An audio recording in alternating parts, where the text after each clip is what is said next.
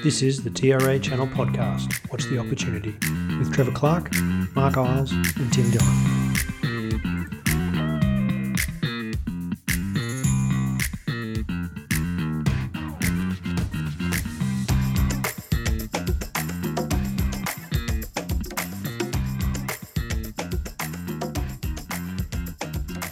Hi, everyone. Welcome to the TRA Channel podcast, What's the Opportunity? Uh, my name is Trevor Clark, and joining me today is Mr. Tim Dillon and Mr. Mark Iles. Gentlemen, how are we doing? Uh, just peachy TC. Great, Trevor. Great. Excellent, excellent. Um, topic today, um, we're going to jump straight into it um, after a vigorous discussion we just had uh, off record about uh, the new Windows um, versions, um, which we might touch on in, a, in another another conversation going forward. But we're going to talk a little bit around independent software vendors, ISVs. TD, what are they? Oh, I see. Now you've you've kind of lit the blue touch paper because I'm I'm really sick of the term ISV. I think we should try and. I know it's embedded in the industry and we all use it, but it's it's such a pointless term these days. Um, so for me, I'm just going to say an ISV these days is a organization that commercially develops and sells software. Um, and that can be, frankly, up to and including a bank if they have their own software that they commercialize out to either consumers or you know business. So it's a B2C or a B2B play. But the old ISV definition to me is is sort of a it's an anachronism. It, it, doesn't quite fit, and we're trying to shoehorn everything into that. So that's my first little rant out of the way because I don't think ISV should be a term that we still use, but it's hard to come up with something else. So I'm going to say a company that commercializes software. Um, typically these days, that's going to sit in a cloud platform, but that's a separate conversation. But yeah, that's uh, look, that's my view on it. I don't know if you guys view it differently. I, I, I agree. Personally, I'm going to jump in there because I agree. I, I'm, I'm in vehement agreement with you, TD. I, one thing I would say though is I think commercializing it and that that idea of commercializing though should also be extended to those who provide software as part of services and may not necessarily and they develop that software themselves, but they may not necessarily look to monetize that software in and of itself. It may be, you know, a, a freemium kind of service which they do. Now that can be for consumers, it can be B to B to C, whatever kind of business model that is. That's the only extension I'd put on that. Yeah, I guess by commercialize, if I, if I think about you know B to C, um, uh, you know, look at a any number of, of games or or comms platforms that are that are free. They're commercializing it elsewhere through through the data and analytics of what we do and targeting of advertising and, and all the rest of it. So for me, that's that still sits within commercialization. It's probably just a, a slightly different view on it. But yeah. Um, anyway, that's that's the joys of being analysts. We could spend five hours de- debating a definition and still. No, I, I, agree with you. Just to chip in on that as well, it's just like for there to be an independent software vendor, there must be a dependent software vendor. Otherwise, the category makes no sense. And I've never in my entire career come across a dependent software vendor. so we do need to find another industry term for that. partially dependent. It doesn't work, does it? Um, anywho, so that, that's my first little bit about ISVs. Um, in in Asia, as we know, it's it's a big old market, um, and and those that are, are cloud, I know you've got some information on that TC, but those that are, are cloud based are uh, continuing to to grow in size, running off Azure or AWS or GCP, whatever it's going to be. Um, but from a you know, it's it's interesting if you look at the breakdown of of software companies, shall we say, in uh, in Asia, how many of them are, are, small? You know, less than 200 employees. Um, it's you know it's over 97, 98 percent, I think, from memory, uh, uh, less than 200 employees, and you know, take out the global players, obviously.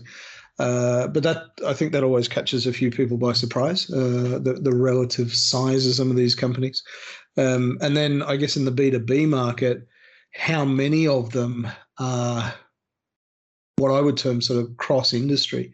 So they're not focusing on specific verticals. They're they're providing, ah, you know, business applications in conferencing and collaboration sectors or whatever. But it's it's over two thirds of of B two B software companies are, are, focusing on more than one industry vertical, which mm. um, is always interesting. And then you've you've got some that uh, focus very deeply on a single sector. You know, too, so if you remember the project we, we worked mm. on last year, we we found a company up in uh, up in Brisbane that specialises in hairdressing salon appointments software. Yeah, um, the biggest thirty odd thousand customers around the world. Yeah. Um, so it's it, yeah, it's, it's a funny old market in terms of the dy- dynamics, and and probably the last kickoff comment from me, I guess, is in, in terms of countries in, in Asia Pacific, in no particular order, you know, in, in terms of those markets with the, the largest number of ISVs. Look, you got Japan in there.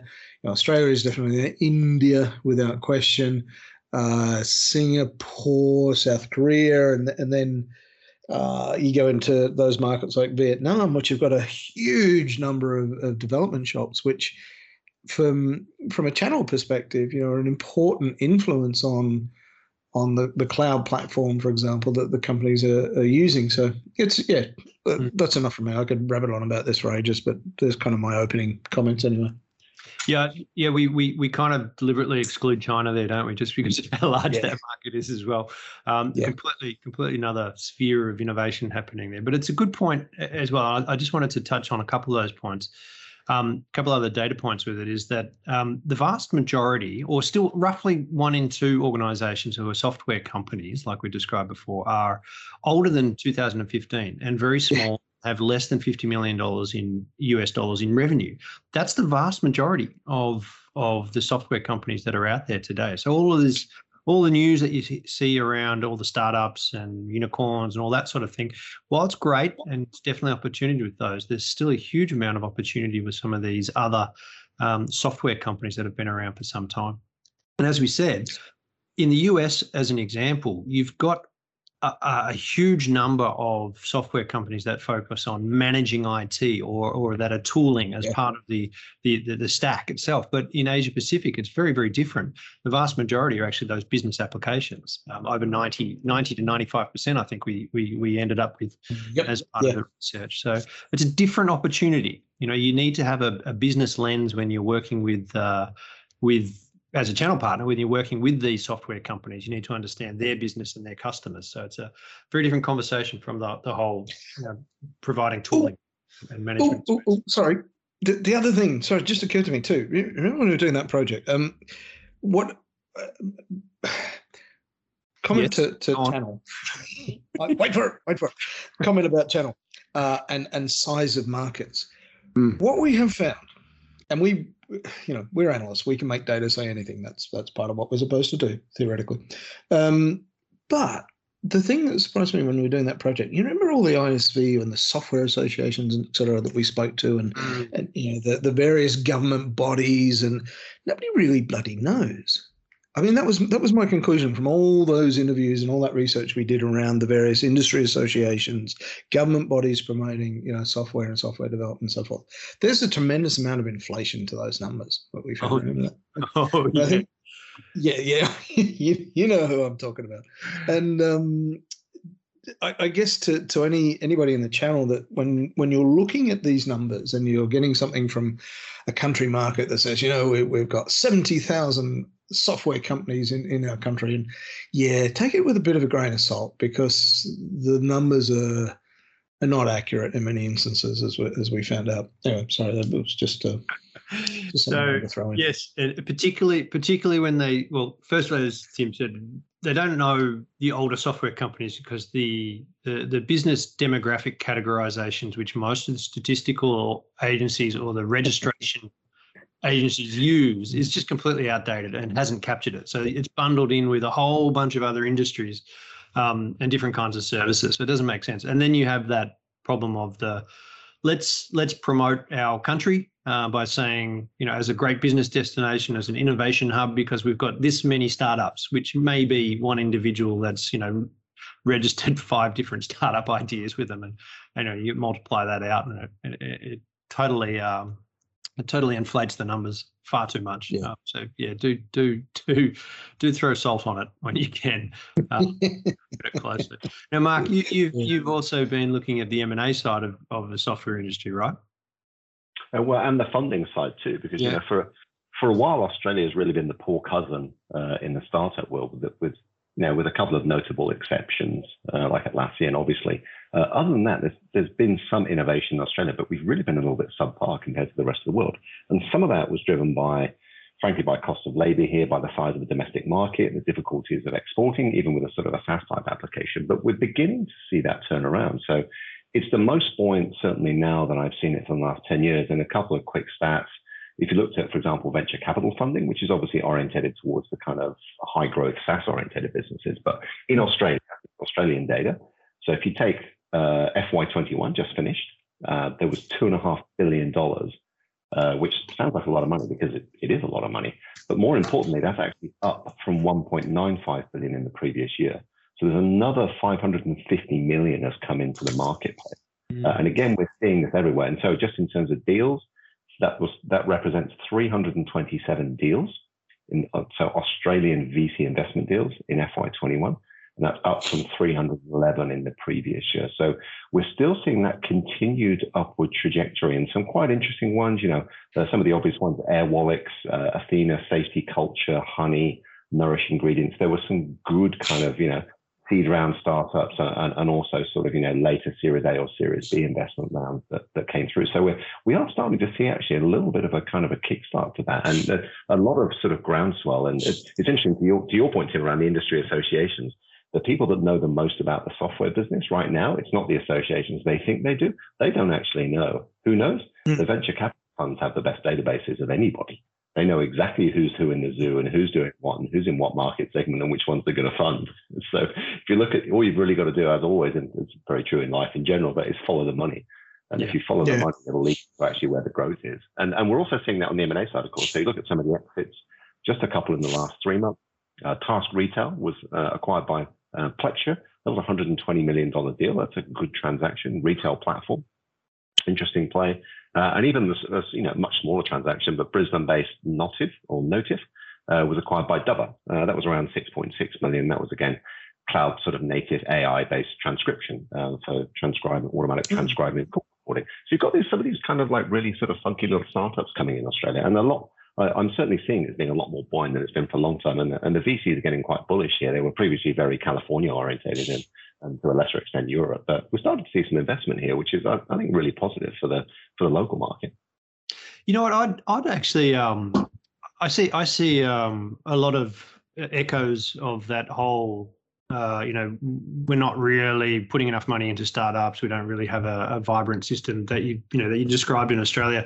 That mm. echoes mm. me in so many places across Asia Pacific. Japan has exactly the same, the same mindset about it. You know, people keep saying, "Oh, Japan's not innovative. There aren't any great startups here. You know, the money's not there, etc., etc."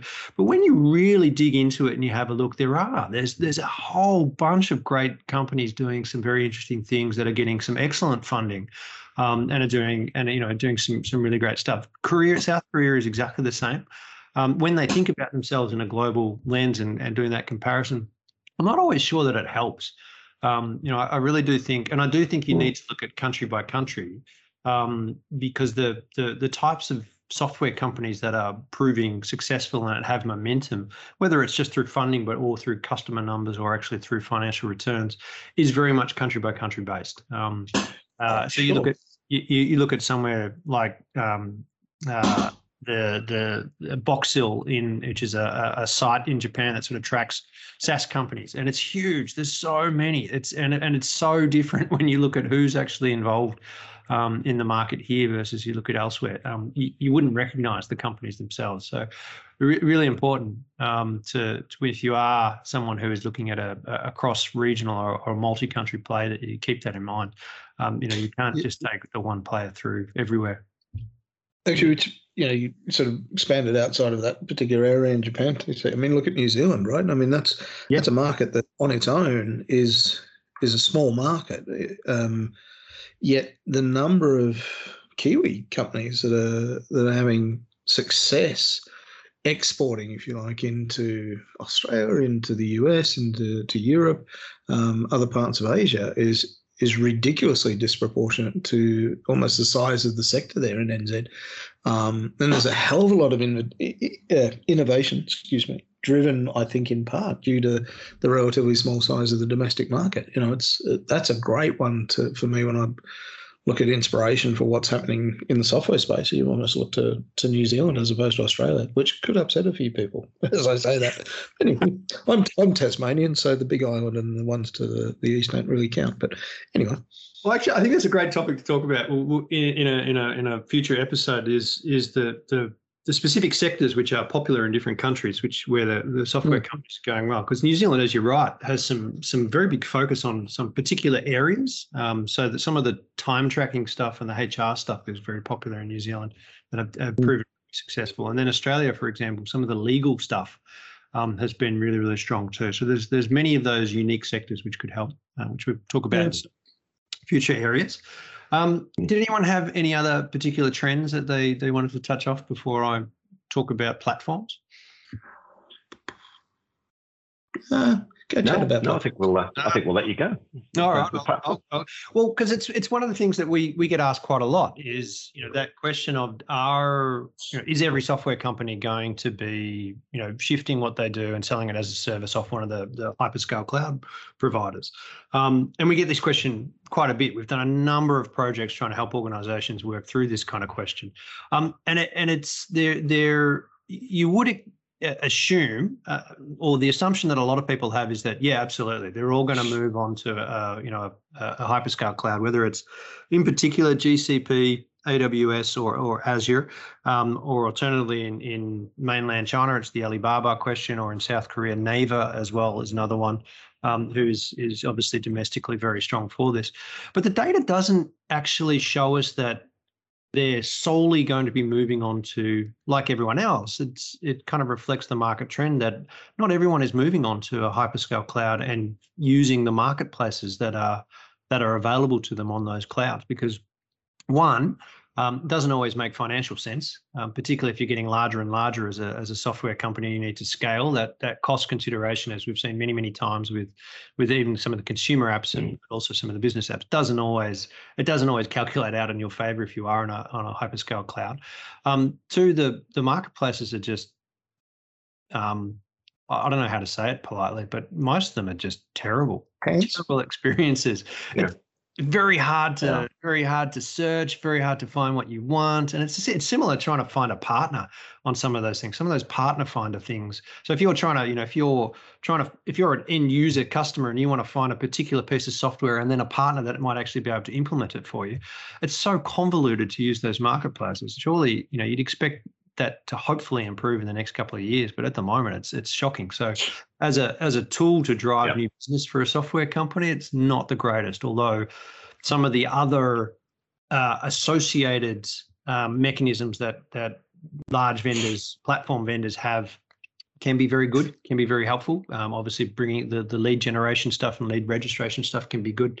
Um, some of them have done, you know, quite quite strongly, but that's usually for those who are already large or have a, a good brand. Smaller providers, it's very very hard yeah. to do that. Um, but we also see many some smaller companies start to also um, locate on edge platforms and, and, some of the private cloud stuff happening at the moment as well. There's a few in Australia in particular that I know um, occupational health and safety stuff, which is being done in edge environments, which are you know mm. um, and there's a couple of others who are running their own platforms. Um, I uh, a couple of large supply chain related ones I know who run their own global um, cloud themselves to, to do this. So if you're a channel partner looking at that, keep that in mind because there is still opportunity to um, not just, you know, you can still do it as a service model um, and construct, so an annuity model in terms of subscription for your for the customer itself um, or if you're the software lead or the software uh, owner, business owner itself, um, you've got options. It doesn't. Not everything is saying you have to just go to a hyperscale cloud. So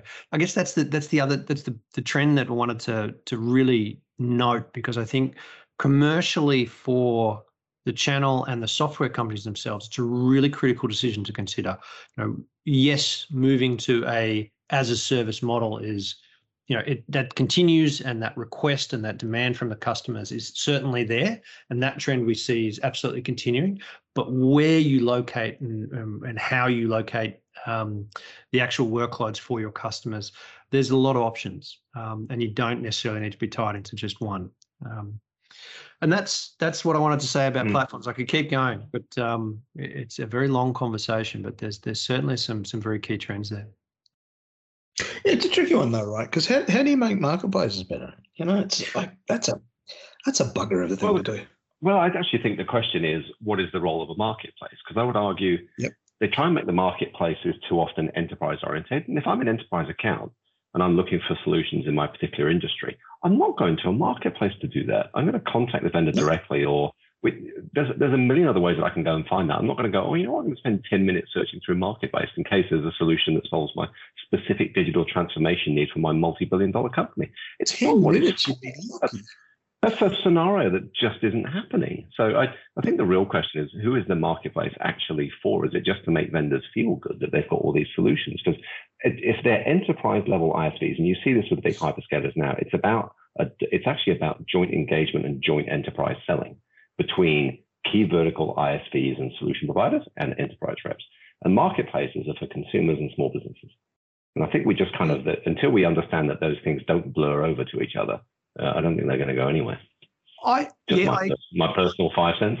I no, I agree. I I, I agree. Um, I agree that they they they are terrible enterprise experiences as they are, and the role of it is. But I think that's that's a huge gap that you've just identified that someone could fill. You don't want it to just be an enterprise. You know, bundling every enterprise together. I think there's actually a really good role to play for some of these for the vendors themselves. So the platform vendors to actually fill that and say, well, okay, if you are someone who's in healthcare and you want to go and find particular patient record solutions that you might have, there's got to be a better, way of presenting that information and helping those enterprises to to be that role rather than having to do a Google search or you know go through all of the different analyst reports that rank vendors and have all that sort of stuff. There's got to be a better way of doing it. Um, you know that does that does address an enterprise level need uh, for it, but currently it's not there. It's absolutely not there. But I, I would agree with you that the gen, generic software marketplaces like are absolutely should be consumer or um, or, or SMB focused. But even at, even at an SMB level, it- the, the the search and the experience itself is just so ordinary at the moment. Everyone's sites are the same. You know, it's it's really hard to find anything that's actually useful for me. And then even if you do find it, how do you trust it? Um, there's Well, that's it, right? And and you know, some of that buying behavior stuff that we've done, where you know, you look at say where medium enterprises want to look for for information or or even even you know trials, they don't reference very much the marketplace. It just doesn't come up. Yeah. So it's, it's almost an, that's not quite an afterthought. It is there, but it, it's not. You know, it's not a top five. Yeah, yeah, that's true. It, that, that peer that peer reports consultants Mm. um, going to the vendor directly, as you said, Mark. Yeah, very true. They were all much higher than marketplaces themselves. Well, anyway, let's let's finish there because I can keep going about my thoughts on marketplaces, but I'll probably better stop. Otherwise, yeah, exactly. Um, so that's just a, an introduction. We we obviously have been doing quite a bit on SMB in the last few episodes, but we also do quite a, a lot of work around um, the software industry uh, today. So we just wanted to introduce some of the the highlight um, data points that we see. Um, and also some of the major questions that come through to us uh, quite a lot. But we'll dig into a few more as we go forward in the next couple of episodes. So, gentlemen, thanks very much for your thoughts and time today. Good to talk to you as always. likewise, Likewise, Thompson. All right. And thanks very much for listening. We'll see you next time. This was the TRA channel podcast. What's the opportunity. Software companies in Asia Pacific. Have a great week. All the best.